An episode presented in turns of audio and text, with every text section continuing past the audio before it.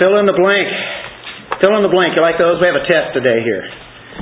For me, to live is money. To die is to leave it all behind. That doesn't work, does it? Let's try another one. Fill in the blank. For to me, to live is fame. And to die is to be forgotten. That's still not it, is it? Let's try another one. For to me, to live is power. All the power the world can give me. And to die is to lose it all. You can't complete that and make it come out right at the end, because there is a death for everybody. Everybody dies. But to the Christian, and we're at really one of the, I think, a very, very important text today here. I think it's very important that we grasp this, although we already know it. We've heard it many times. We've read it many times. For to me, to live is Christ, and to die is gain. We filled in those blanks perfectly, right? And that's the point. It's all about Christ. To live is Christ. To die is Christ. And it's even better. So He is my life, is what Paul is saying here. He is my life. He's what it's all about. So Paul wants to magnify Him in His body while He's here in the flesh, while He's here walking on earth, and he wants to magnify Christ whenever He dies. And to him, it really doesn't matter. There's one thing, though. He has to stay on for these Philippians and others, and that's what this text will be dealing with. But anyway, he recognized what this was all about, what life is all about. Most people miss this. Almost all people miss it, except Christians. I mean, Christians have a hard time really trying to grasp it. It's so simple, but very profound. And so what we come to today is that our lives are not only bring glory to Christ, and we've already seen that that's what that's all about. We know that. But we're also here for the benefit of the rest of the church. Now that's kind of phenomenal. We're really here for the benefit of the church, or the people who will be in the church. And as Paul says, to live is Christ and to die is gain. And I'm going to stay around for the sake of the Philippian church. If I had it my way, I'd go to be with the Lord. But I'm really torn because, yes, but what about all these other people? And they need to know the gospel. And they need to know how to live the gospel. And they need to be discipled. So Paul really has an issue that he's torn with. And we know that his motivation is not from selfish reasons at all.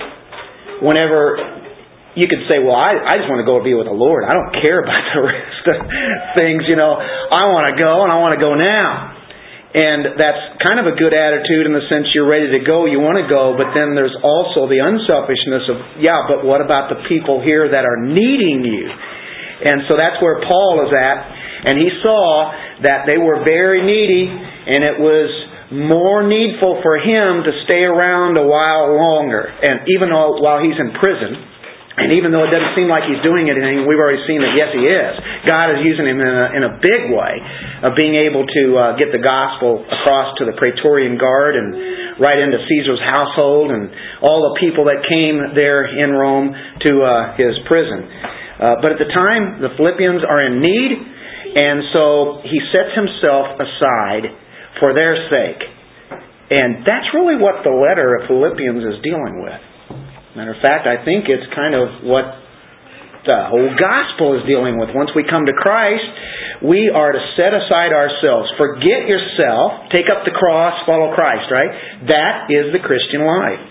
And so, I must set aside myself. Me, myself, and mine. And that's what life is all about, right? It's all about me, it's whatever I want, and that's the way I live. Well, that's not ultimate joy. You'll never find your joy there. But the ultimate joy is the more you die to self. Let's stand and let's read the text here today. In Philippians chapter 1 is where we're at. And we pick it up in verse 21. For to me, to live is Christ, and to die is gain. But, if I am to live on in the flesh, this will mean fruitful labor for me. And I do not know which to choose, but I am hard pressed from both directions, having the desire to depart and be with Christ. For that is very much better. Yet, to remain on in the flesh is more necessary for your sake. Convinced of this, I know that I will remain and continue with you all for your progress and joy in the faith, so that your proud confidence in me may abound in Christ Jesus through my coming to you again. Let's pray. Father, what a powerful text this is, and it is our lives. To live is Christ, and we want to be able to benefit the rest of the body of Christ and for people who need the gospel. And may we see that great need as we look at this text today. In Jesus' name we pray. Amen. Okay, we get right to the theme here. Verse 21, we kind of worked with it last week. And it's a great lead-in into this ending section here. To live as Christ. True life means knowing Him. It means loving Him, serving Him, glorifying Christ, fellowshipping with Christ, communing with Christ. That's part of the joy of the Christian life. That's really the Christian life. That's what true life is. It means knowing Him, loving Him, serving Him, glorifying Him, fellowshipping with Him, communing with Him. That's a load, isn't it? And that's what it's about. There's nothing more important than Jesus Christ. Nothing, right? Nothing more important. Fellowshipping with the Christ that we know is the greatest joy that there possibly could be. So if anybody ever gives you a pop quiz and saying, what's your greatest joy? It's fellowshipping with Christ, right? That's the greatest joy that we can possibly have. We know that. Now, the first part is true. This is a true claim. We know that as a Christian. Anybody who's a Christian should be able to say that. Well, it's Christ. That's what my life is about. Okay, now we go on to the second part of that. Because that first part is true, to live as Christ, then what's the next part? Then death is gain. It's even better. We are ushered right into the presence of Christ. Right there, with Him. And to see Him is going to be an amazing thing. When we are in the presence of Christ, can you think of anything more enjoyable that we have even right now?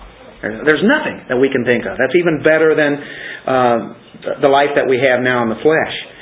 No more problems, no more sin in this world as far as we're concerned. We don't even bother with that. That's why it's gain. And that's why Paul can say way back in Acts chapter 21, which is around the time where this problem started of him being taken to prison. And he was warned not to go to Jerusalem. Don't go down there, Paul. They will arrest you. Watch out. The Jewish people are angry at you. You have caused such a stir. And Paul would say, oh, okay, can you get me out of here? Let's head anywhere, I don't care. Let's go to Joppa. Let's just don't go to Jerusalem. Well, Paul didn't say that. He said, let's go for it. Let's go to Jerusalem. I mean, Paul, is that the wisest thing? Paul answered and said, Hey, what are you doing, weeping and breaking my heart? For I am ready not only to be bound, but even to die at Jerusalem for the name of the Lord Jesus. I'm ready to die. Because if they take me, then I graduate. You can't lose either way. I'm telling you what, Paul had quite the attitude. And that is Paul's proposition before us today.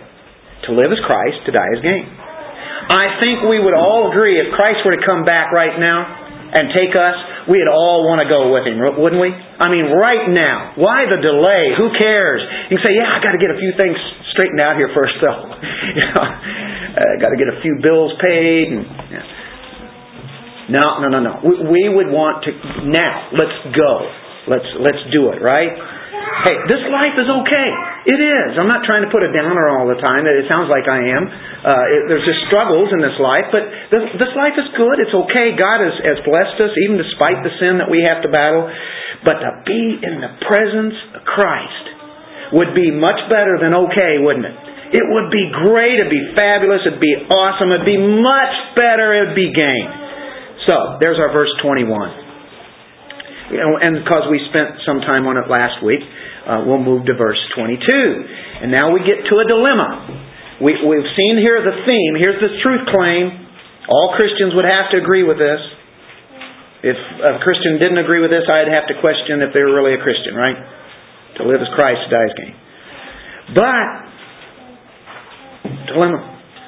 If I'm to live on in the flesh, this will mean fruitful labor for me, and I don't know which to choose. I really want to be with Christ, but there's still work to be done here, and God is still using me until that time. What do I do? What do I do? And when he says, if I am to live on in the flesh, sometimes flesh is a negative term. Oh, he's living in the flesh. Look at him, man. He's just sinning away. Look, you know, the flesh. In this sense, though, it's not that. It is just talking about in this life, the life that I'm living, in this body as I'm here, in this present world, as I'm living here on the earth, this physical world. It's the human life I live by faith in Christ. It's being in the condition I am now in.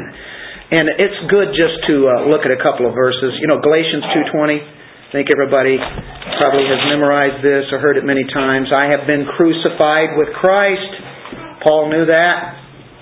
And it is no longer I who live, but Christ lives in me. And the life which I now live in the flesh, while I'm here on earth, while I'm in this body, yeah, I'm not with Him right now in the physical sense, but while I'm in this physical sense now away from Him, I live by faith in the Son of God who loved me and gave Himself up for me. So that's a good thing to be thinking about. As we toil in this sinful world and we live here in a joyous way in this flesh, we live by faith in the Son of God. 1 Peter 4:2, Peter says something of the same sort. So, as to live the rest of the time in the flesh, as I'm here on earth, the rest of this time, no longer for the lust of men, but for the will of God. What are we here for on this earth? For the will of God. And if we would keep that in our mind every day, if you'd start your day with prayer saying, Lord, I'm here for your will, and I'm not here for my will, but for your will, right? Now that's simple. You know what? Anything that I say today is not going to be anything really new. You're going to try to pick up something new here, and it's going to be something you've already heard. But these are good reminders. And of course, Peter said that.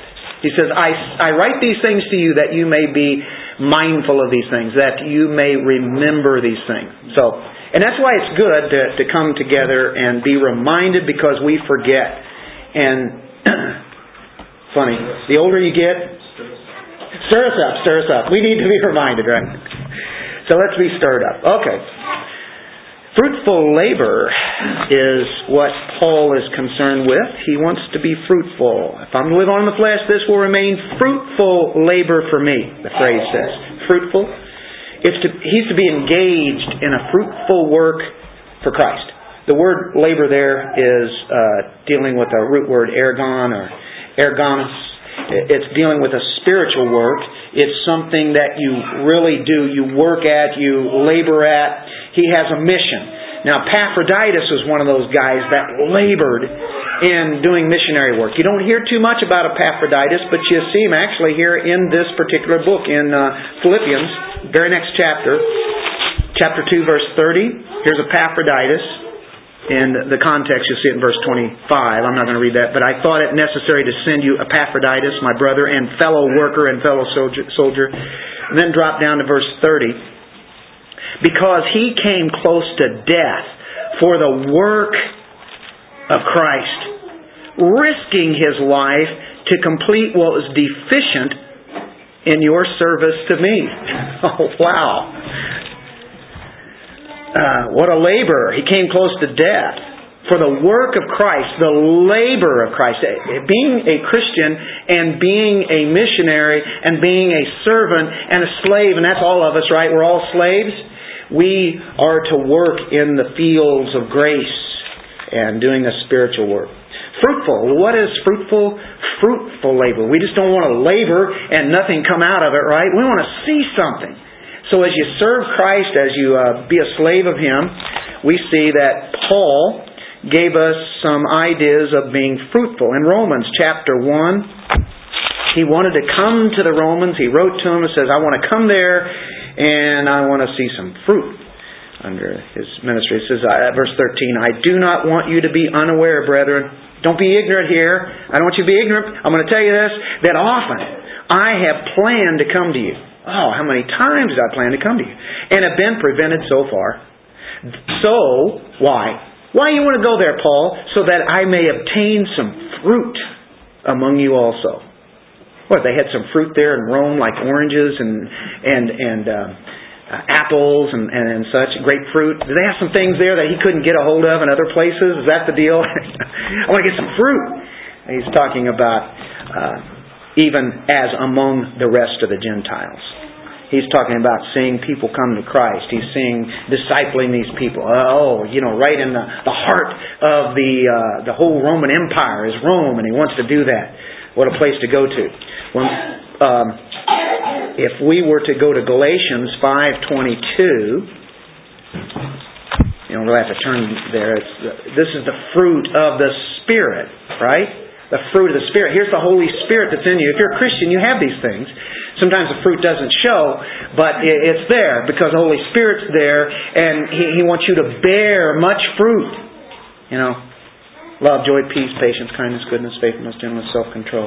Hebrews 13:15 is another example of fruit.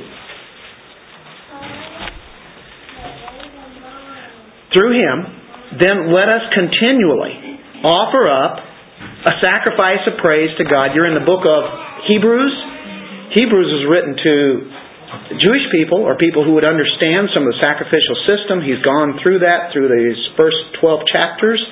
Chapter 13, he's explaining to people that, hey, listen, here's what it is now. Here's how we offer up sacrifices. It's not through the blood of bulls and goats and lambs. It is how? Continually, always, just like the priest would do, constantly, every day, offering up those animals. Now what do we do? Continually offer up a sacrifice of praise to God. That's what we do.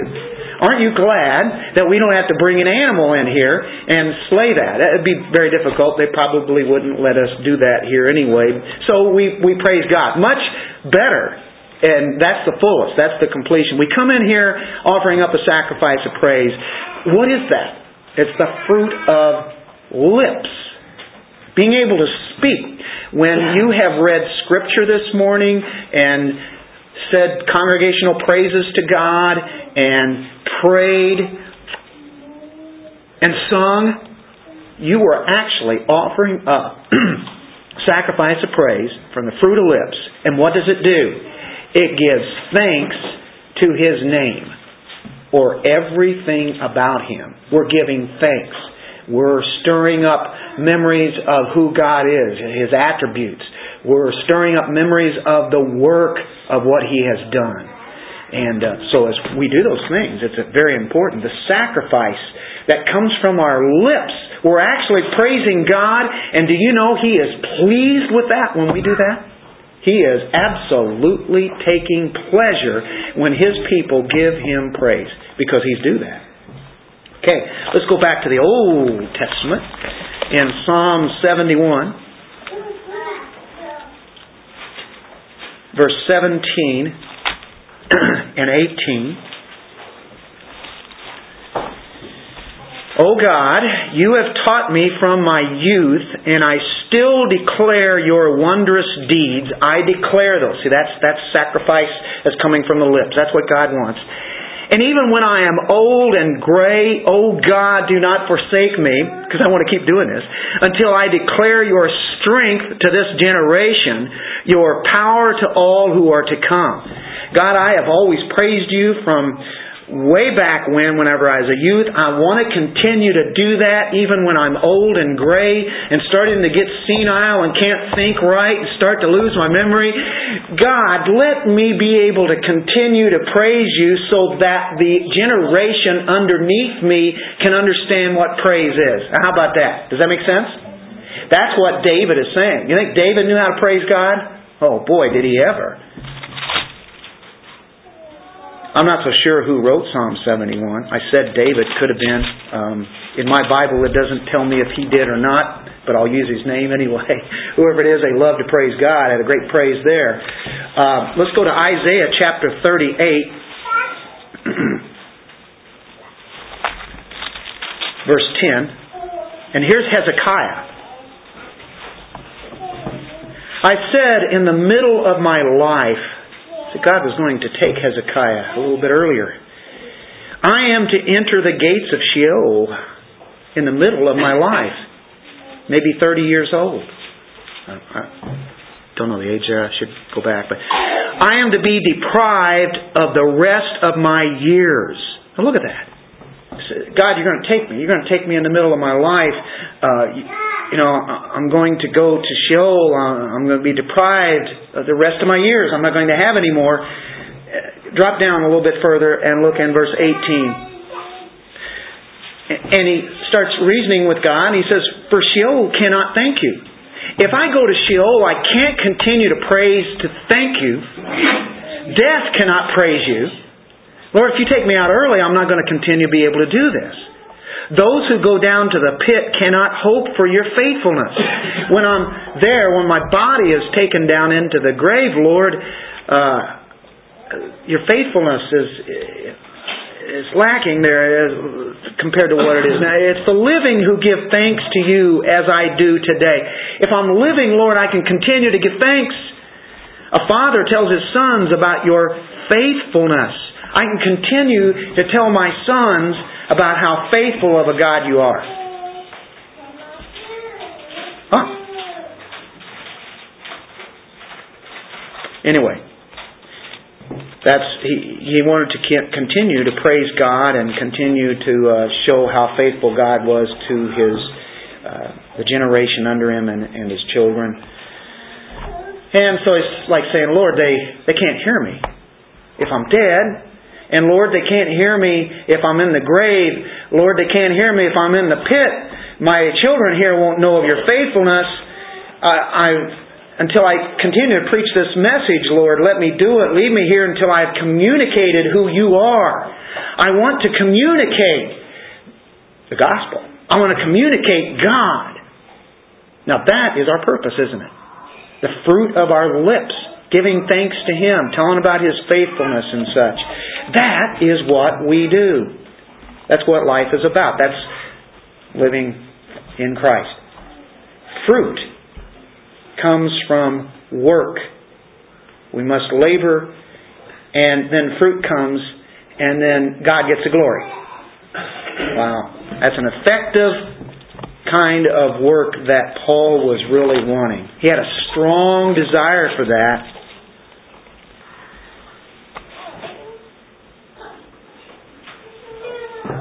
Hard to choose. Hard to choose. I don't know which to choose. I can be with Christ right now. Oh, yeah. I mean, that's what we want. That's what we're shooting for, right? But these people here who I proclaim the gospel to, and there's so much work to be done. Look at the fruit. I know the fruit that can come out of this. I know it. I know what can. Boy, it's so good to be with Christ, though.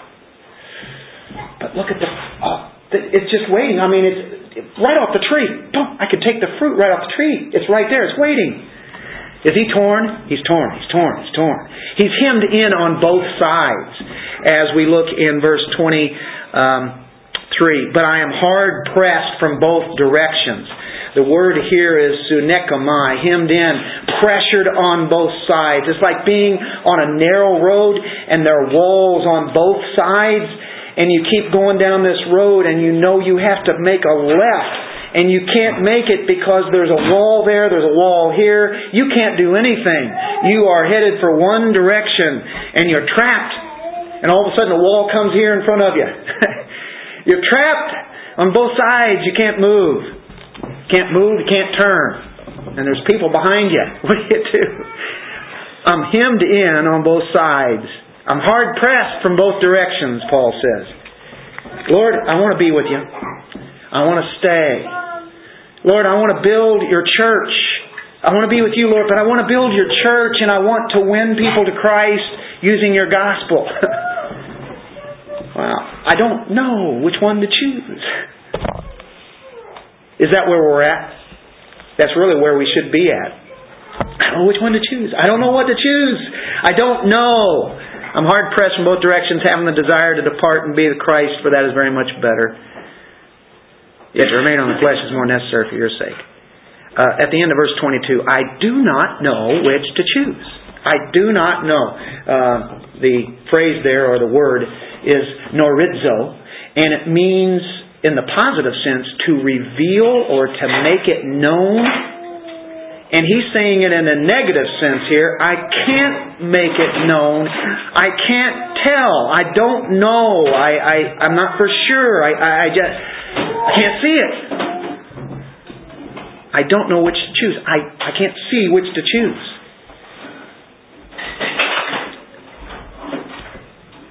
Lord, I can glorify you here. I can do that. Or I can glorify you whenever I'm in your presence. Now, these are good desires, aren't they? But I'm hard-pressed in both directions, having the desire to depart. Sometimes that word desire can have a negative sense, and most often it is, like lust after and such. But here it's a good term in the context, and really means this is my desire. This is what I'm really, really shooting for. This is what I want. I desire to depart. And the word is analousis, and it means to... I'll give you some word pictures. I'll give you three or even more. It's a dissolution of a chemical. A dissolving of a chemical. Take an aspirin. Drop it in the water. And that aspirin goes into the water, and then really you can't see that aspirin anymore, really, can you? And it's there. The aspirin is still there. But you can't see it. It just dissolved into that. So you, when that disappears, we know the visage that we once saw is not there. And it's like our lives.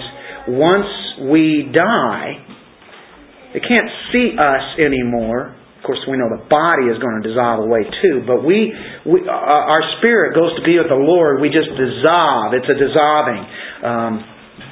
There's another word picture. It's like the lifting of an anchor. It's used in a sailing type term. To move from one shore to another. If you've seen the ocean and you've seen a boat go out and you've watched it for a long time and it's going to the horizon, and then all of a sudden it's like it went off the face of the earth, right? And you can't see it anymore. And we know better that that didn't fall off the face of the earth. It just went to another shore eventually. That's really where it's heading. It seems to have disappeared, but it really didn't disappear, did it? And so that's what happens when we die. We look like we disappear. We can't see it, we can't hear it, but we know that the anchor is being set down on another shore. There's another word picture. And this is really good, and this is right out of 2 Corinthians chapter 5. Taking up of a tent. You have the tent pegs in and everything, and now it's time to go. You get those tent pegs up. You pack that tent up, and you go. You take the tent pegs, and you leave. You fold it up, put it on your camel, and you just go right on through the sand on to the next place. Look in 2 Corinthians chapter 5, verse 1 and 2. And boy, this is a great text that goes right along with our text in Philippians today, if you're talking about living and dying in the flesh. And it's a great passage on what death really is and assurance of that we'll be resurrected. Verse 1, for we know that if the earthly tent, right here, this body, it's my earthly tent. I'm tabernacling in this tent. You know, this is the synagogue. This is the temple. This is, actually it's a tent because it's something that's just temporary. A tent is something that you pick up, move along. You're only going to be there for a short time, you move on. A tent is not meant to be a dwelling place forever, right? So an earthly tent, what a great analogy, which is our house. Okay, this is what we live in for right now. We know that when it's torn down, finally the pegs are going to have to be taken up, tent packed up. We have a building from God, a house not made with hands, that's eternal in the heavens. So it is a building. It is permanent. It's something, it's talking about being with Christ, living right with Him in His physical presence. That's what we're talking about. Something that is eternal, that is permanent. He is the temple Himself, isn't He? He is the one. Now verse 2. For indeed in this house, in this tabernacle, this tent, we groan. Here's what we're doing in this present lifetime right now. This explains everything. And it tells us, we can think of Genesis 3 if you've been part of the Monday night Bible study, right? Genesis 3. We groan because of the sin, longing to be clothed with our dwelling from heaven. We long for that. So here we are, here, and there we will be. I long to be there. I groan to be there. That's like Paul saying, to be with Christ, that. And so this tells us what's happening in our lives right now. Verse 4, for indeed, while we are in this tent, we groan, being burdened, because we do not want to be unclothed, but to be clothed, a permanent dwelling. That's what we're after. So that what is mortal will be swallowed up by life. Now He who prepared us for this very purpose is God, who gave to us the Spirit as a pledge. Isn't that good to know that while we live here, we have the Holy Spirit who is pledged, He has guaranteed us a permanent dwelling. Makes you think of John 14. I prepare a place for you. Therefore, being always of good courage, right now, always of good courage, and knowing that while we are at home in the body, okay, this is where we live. We live in this body that we're incarcerated in. While we're at home here, what's happening? Well, we're absent from the Lord. It's not that He's not with us, but, we can't see Him. We're not physically with Him. We're absent. So we're at home in the body, but we're absent from the Lord. That tells us something also about soul sleep here. When you die, you're not going to soul sleep. You're going to go right directly into the presence of God. For we walk by faith, not by sight. That's what's happening right now. We're walking by faith. We can't see. We are of good courage, I say, and prefer rather to be absent from the body. This is what we really prefer. Doesn't this sound like Paul in Philippians? And to be at home with the Lord. Our real home is where? With the Lord. Right now, our home is right here, but it's just a tent, and it's just going to be a tent. That's the best we get. It's a tent. It's not permanent here. Therefore, we also have as our ambition, whether at home or absent, to be pleasing to Him. Okay. There's more to that, but the idea here is another word picture is the freeing of a prisoner. A prisoner is under bonds and chains. And another word picture is unloading of an animal that has a burden. Taking that burden off. Or it means solving a problem. How many word pictures we use there? A good 6, 7 of them, something like that. That's the idea of that word depart. I'm not going to labor you with any more of what depart means. I think we get the idea. I think we didn't even really have to have those. But it helps. I like that idea of the tent, though. Boy, that's... right on. But that's the idea of that Greek word. Desire to depart and be with Christ. As we explain that, that's the whole issue. That's a welcome thing, a personal intimate, complete, unhindered, conscious fellowship with Christ. Totally unhindered. We're kind of hindered here in this body. There are uncertainties here in this life. There are dangers. And we know that one day we'll leave this world. So we are having a biblical teaching on what death really is. A Christian's worldview on death and dying and resurrection and such. Resurrection of the body, which ultimately will come. That is truth that we have here. We don't have to be wondering, oh, we'll just be kind of floating out in the clouds out there somewhere. You know, trying to find our Godhood, right?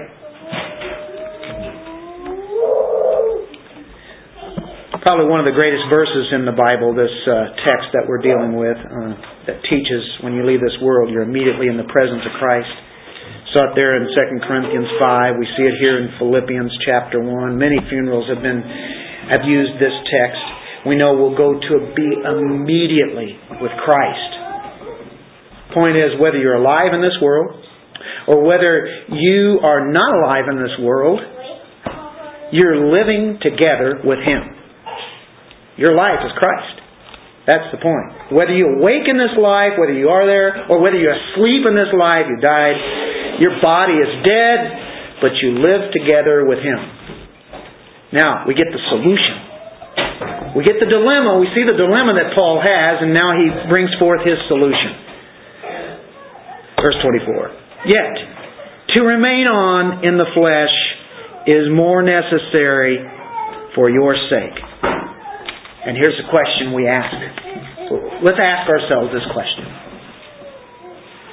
Are you convinced of the truth claim of verse 21? For to me, to live is Christ, and to die is gain.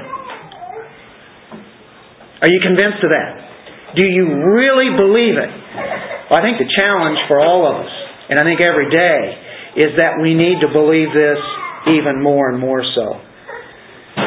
He wouldn't be having this argument with himself if he didn't believe this, would he? He wouldn't have an argument. There wouldn't be a reason for an argument.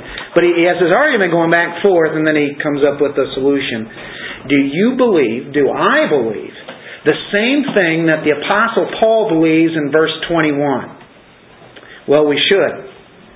Because if you look at everything in your life, you look at everything, and everything that has to do with your life, with this verse in mind, it will make sense in the things that are happening around your lives, at least in the sense you may not have the absolute perfect answer for the moment, but you have the big picture of it all, and you know that, hey, here's where it's at.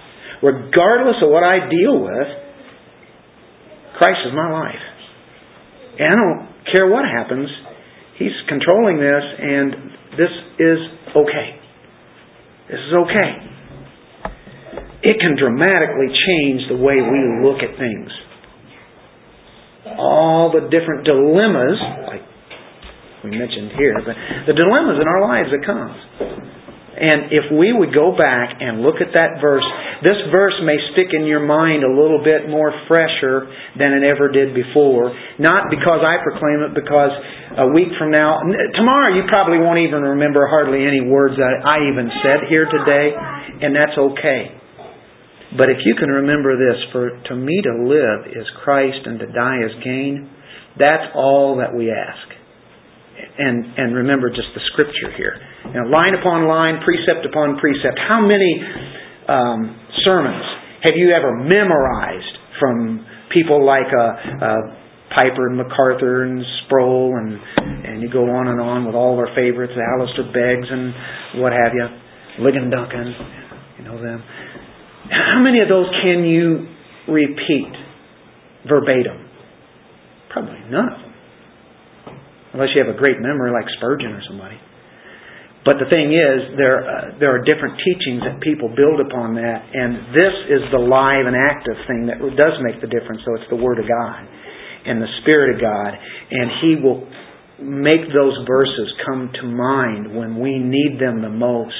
And so if you can think on this verse, that's why I say it's so important Even though you've heard this many times, it's so important to be able to draw upon this because it makes things make sense when God doesn't make sense. Do you understand that? Not so sure I do. Do we believe Philippians 1:21? Now, the Philippians needed him. And it was necessary at that time for them to have Paul. God wasn't done with Paul yet in Philippi. It was necessary. So we look in Philippians chapter 2, verse 3 and 4, and we see how selfless Paul was as he makes this statement.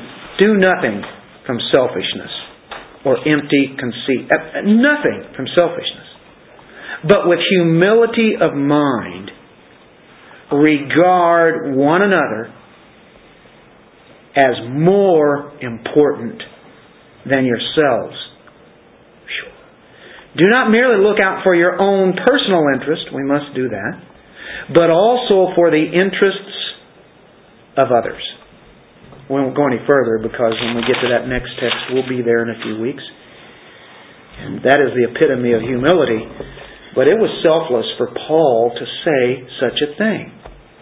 I'd rather go to be with the Lord, but I want to tell you something. I am needed here for you guys. What an attitude. The idea of remaining. We've used that word minnow a lot, haven't we? Well, here the word is para minnow, and para means to come alongside, parallel, right? Alongside. Minnow remains means to remain, to stick around, to remain alongside you. And so the compound word here, yet for me to stay alongside you, even though he's in jail, he's alongside him, but as he would want to see them again, even too. Here is the deal. Commenced to this, I know that I will remain and continue with you all for your progress. Continue with you all for your progress. We've seen this word before. And it's a military word, or it's like a pioneer blazing a trail. To blaze the trail for the ones that would be coming later. It's blazing a trail for an army. Getting out all the obstacles out of the way as the army can come along and do their duty as they progress. I'm here that you would progress, that I'd get all that litter and all the junk and the stuff out of the way so you can make progress. I know I'm going to remain around to blaze a trail because the Christian army is coming along and it's going to march to victory. That's what Paul saw. And so whenever he sees this kind of fruit, he says, okay, I can handle this. I can stick around. There's fruit to be seen here. Boy, I'd like to be with the Lord. But here's what I've got to do right here. This is great. And look at it. He's not talking about himself here. But he's talking about the church. We exist not only for the glory of Christ, but for the rest of the bride of Christ. For the rest of the body of Christ. For their progress. We are put in time and in place, not by accident, to be with God's people at this specific time so that other people would progress. You are here for other people. Have you thought of it that way? You have a ministry. You have a serving. You have a job to do. And it's that people would increase, that they would progress as the army goes marching on to victory. Make it better for them, right? Now, Paul knew that somehow. I don't think it was an extra biblical revelation he had there. I think he's putting things together here and seeing how God is working here. God could have told him, he says, okay, you're going to be around. But I think he knows because this is how what God has done. He says, I'm convinced of this. I'm seeing what God has done here and what He wants to do through me. He wants not only to the Philippians to progress, but he wants them to have joy in the faith. That's exciting, isn't it? I'm going to stick around so that you can progress and you can have joy. Joy like you've not had before. We are here for the joy of others. If it was for Paul, then have you thought of yourself being placed here on earth, and here it is, the year 2012, and you're here to bring joy to other people. What do you guys think of that? Is that true? Is that true of us or just of Paul? We don't usually think of that. We usually think, oh, I'm going to try to get as much joy as I can out of today that I can get. Well, that's good. But we're to bring joy to others. By the way, an acronym. I used this a long time ago. Haven't done it in a long time. I think it's right. I'll throw it out anyway. J for joy. Jesus. O, what's that? Others. And Y. You. Yourself. Jesus first. Others. So you live for Jesus Christ and for others, and then yourself. You look in Philippians 2, you see the same kind of thing happening there, don't you? Wow. This is against the grain. And you know, you can go to, you could probably go to a bar, a nightclub, and people gather around so they can communicate with each other, tell tales,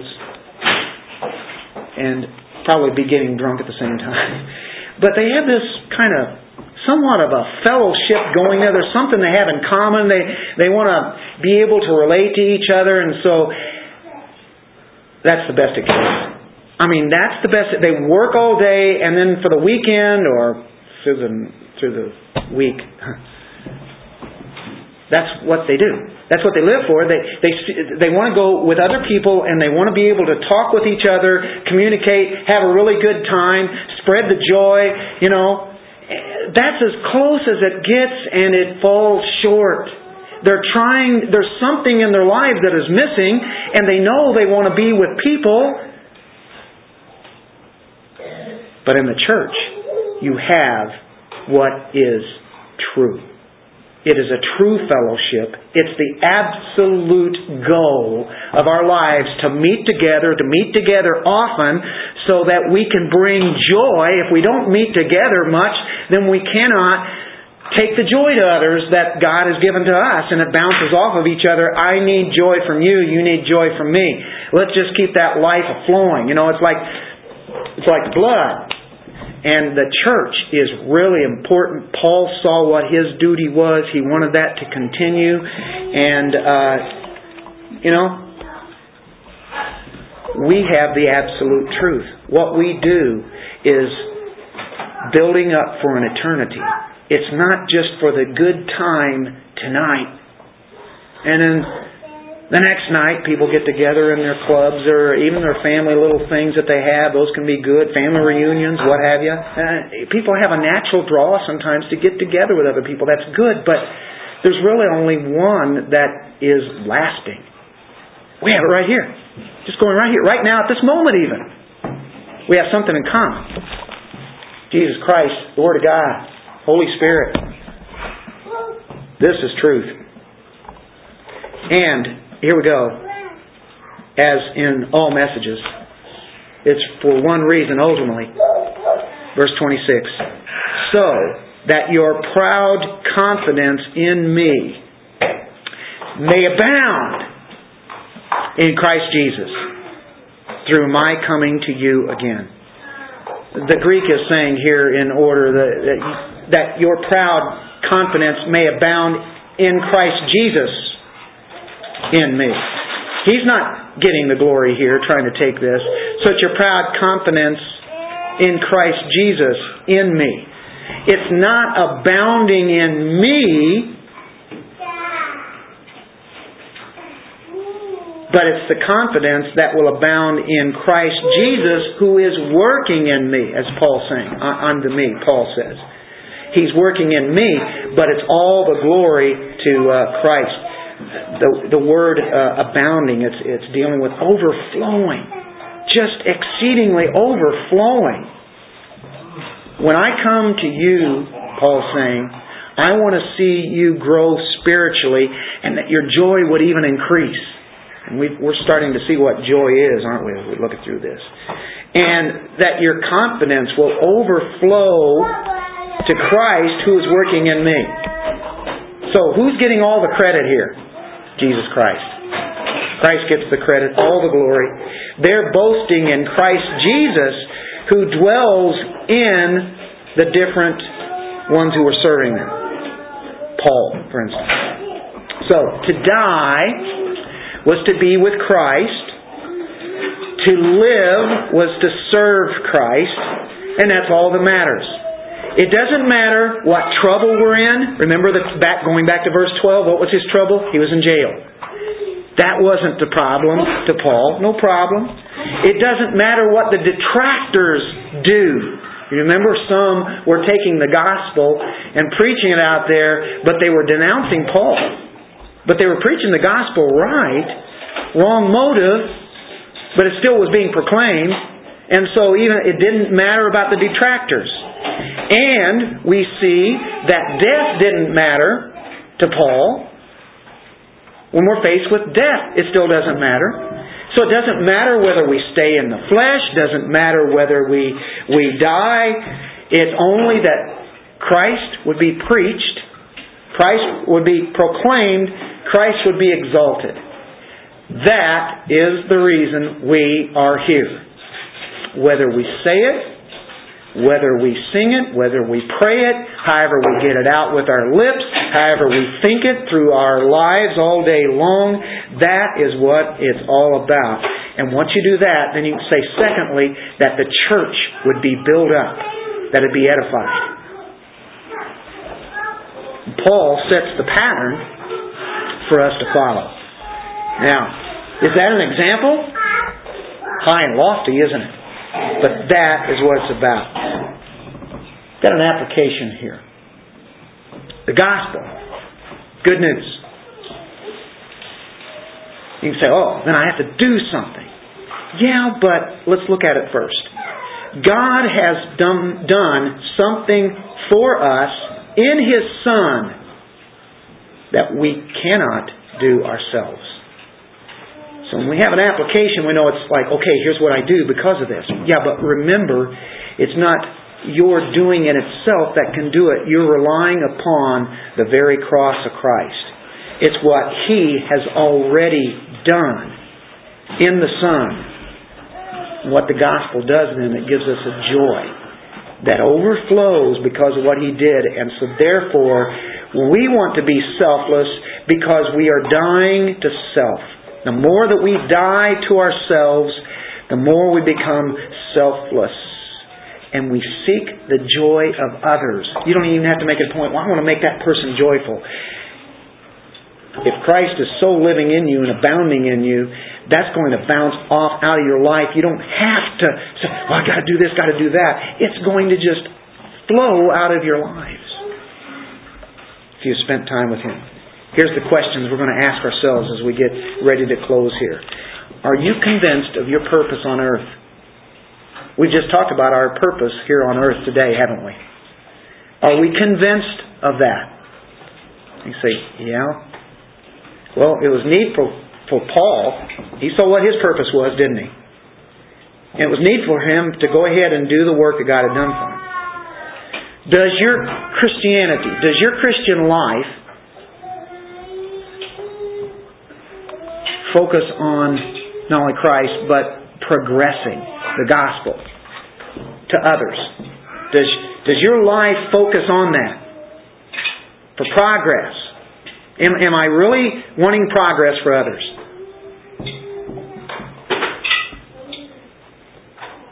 And is it for joy? Do you bring joy to other people? And that's the idea. That's how we continue to grow up. And believing the gospel, believing this message here, to live as Christ, to die as gain. If we really do that, then it comes out in the way that Paul put it in order right here in this text. That's an important section. Not because what I say, but because of what God has here. Aren't you glad you have this gospel right here? Isn't this good news? We have the right way of looking at the way that God has in mind. Let's pray.